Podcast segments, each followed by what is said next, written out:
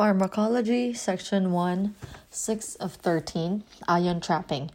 Imagine two different solutions separated by a lipid bilayer. The solution on the left side has a pH of 7.4, and the solution on the right side has a pH of 5.4.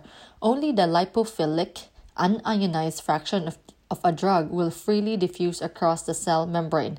After it does, it will ionize according to its pKa and the pH of the solution on this side of the membrane.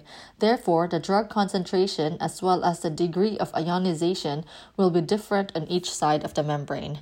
Fetal ion trapping. Let's look at the classic example of the mother and the fetus.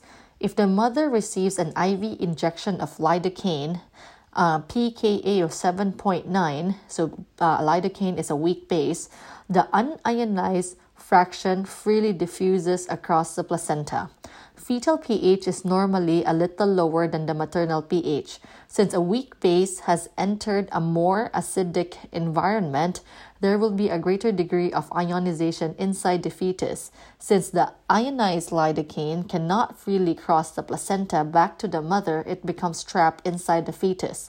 Furthermore, the concentration gradient for unionized lidocaine favors the passage of even more unionized lidocaine into the fetus. As the fetus becomes distressed, it becomes more acidotic, which trap even more lidocaine within it. A vicious cycle ensues.